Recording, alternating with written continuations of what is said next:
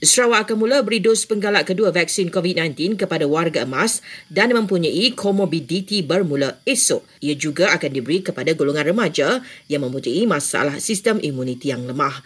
Ia boleh didapati di PPV, klinik kerajaan, hospital dan klinik swasta di Sarawak dan individu yang layak digalakkan buat janji temu.